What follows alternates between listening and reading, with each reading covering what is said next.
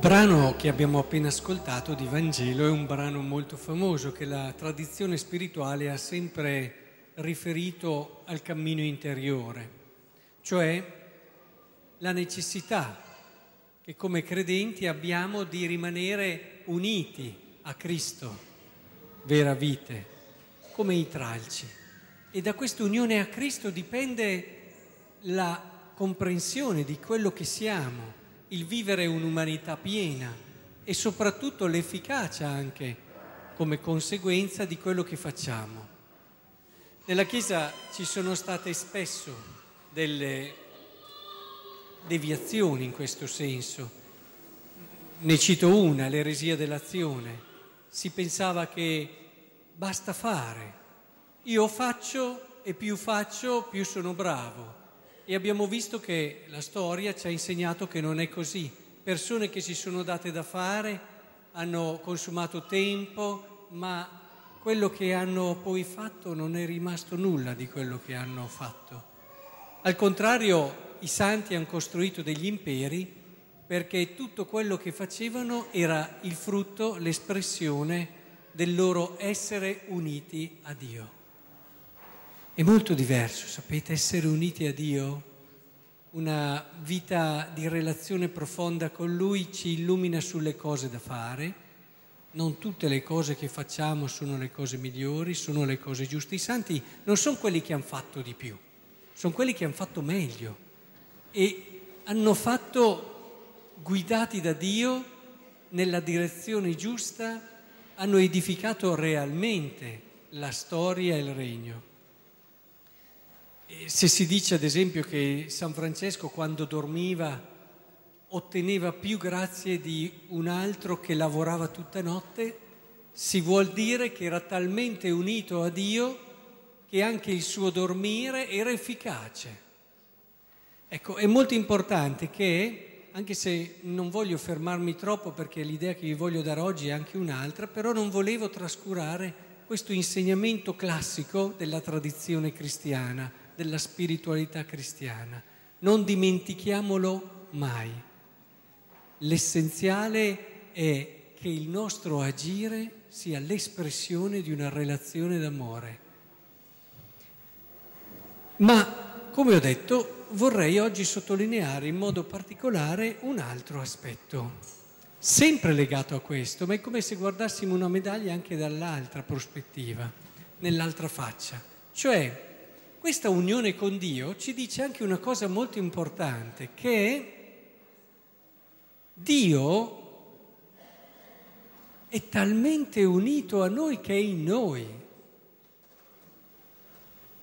Guardate che gli studiosi ci fanno notare che c'è una differenza sostanziale tra l'Antico Testamento dove si parlava di un Dio che aveva una vigna, la coltivava con amore, si è impegnato, ha fatto di tutto però era sempre qualcosa d'altro. Lui era il padrone e la vigna era un qualcosa d'altro da lui.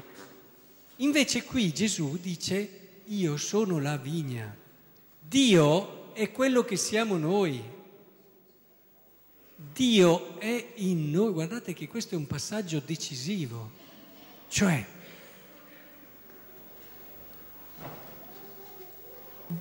Vi leggo cosa dice la seconda lettura, così forse ve lo riesco a spiegare meglio. Conclude così, in questo conosciamo che Egli rimane in noi, dallo Spirito che ci ha dato. In noi c'è lo Spirito di Dio. Io mi soffermo perché sto dicendo una cosa che può sembrare scontata, ma è una cosa che cambia radicalmente la mia vita, ma penso quella di tutti voi.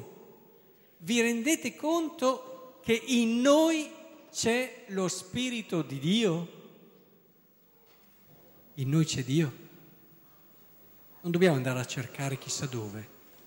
In noi c'è lo Spirito di Dio. Quello che avverrà con questi bambini e che diventeranno tempio dello Spirito Santo. Ed è bello che proprio oggi ci sia questa lettura. Da questo momento loro saranno dimora di Dio e è importante che riconosciamo questa verità perché è qui che noi dobbiamo recarci quotidianamente ad ascoltare quello che lo Spirito di Dio ci vuole dire. Lo Spirito di Dio ci dice soprattutto una cosa, Lui conosce meglio di ogni altro quanto Dio desideri il nostro bene. Lo Spirito di Dio dentro di noi continuamente ci ripete il suo amore, che noi siamo al centro del suo universo, che anche se ci fossimo stati solo noi, solo per noi avrebbe fatto tutto quello che ha fatto, la creazione e la storia della salvezza. Lo Spirito di Dio ci racconta quella storia d'amore così straordinaria e bella che ha noi come protagonisti nel cuore di Dio. Lo Spirito di Dio ci racconta il senso profondo di quello che è il nostro esistere, il nostro essere e ce lo racconta ogni giorno. Il problema però qual è? È che se tu puoi avere un emittente di radio che trasmette benissimo, con programmi 24 ore su 24, ma se tu la radio non l'accendi, hanno un bel da parlare evidentemente. Bisogna ascoltarlo lo Spirito di Dio. Lo Spirito di Dio ci fa il racconto più bello, ciò di cui il nostro cuore ha più bisogno e non dobbiamo andare a cercarlo chissà dove, ce l'abbiamo già dentro, bisogna però ascoltarlo. E quando impariamo ad ascoltare quello che Lui ha da raccontarci, beh, la nostra vita cambia radicalmente. L'avete visto nella prima lettura, San Paolo. Avevano paura di lui, ricordavano il suo passato, ma è cambiata radicalmente la sua vita. Da quando ha cominciato ad ascoltare ciò che Dio aveva da dirgli.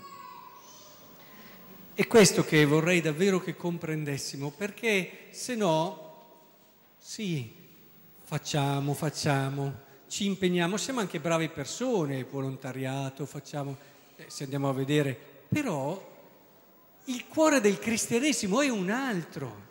Benvengano le brave persone, ne abbiamo bisogno, però il cristiano è un'altra cosa.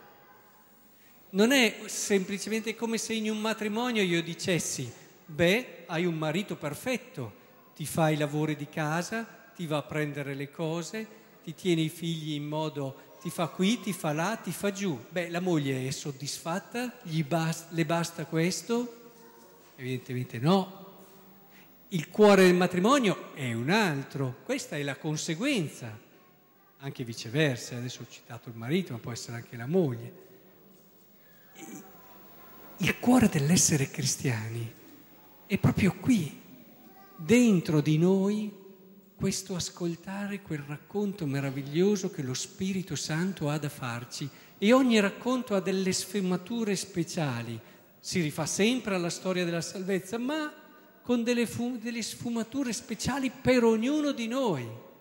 Il racconto che lo Spirito ha fatto a me si rifà a quello di tutti, ma ha delle cose uniche ed è questo che mi ha conquistato e che ha conquistato San Paolo e che conquisterà ognuno di voi.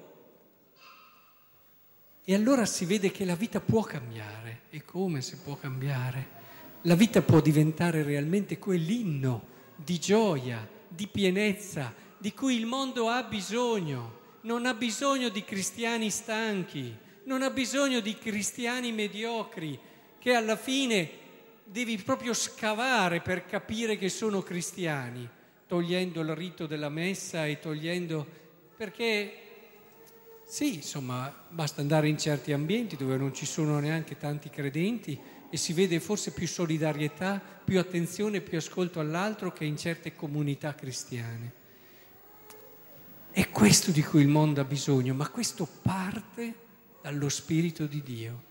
Il cristiano può fare cose straordinarie, arrivare a dare la vita, si ascolta questo Spirito. Per questo vi invito, ascoltatelo lo Spirito Santo che c'è in voi, dategli tempo, fermatevi, ascoltate, è dentro di voi la risorsa più grande della vostra vita.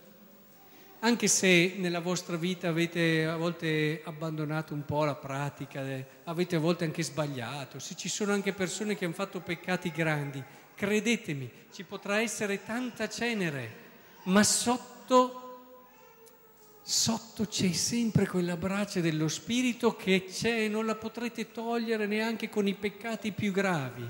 Fermatevi, ascoltatela e allora arriverete anche voi a dire come abbiamo pregato nel Salmo di oggi, io vivrò per lui, lo servirà la mia discendenza.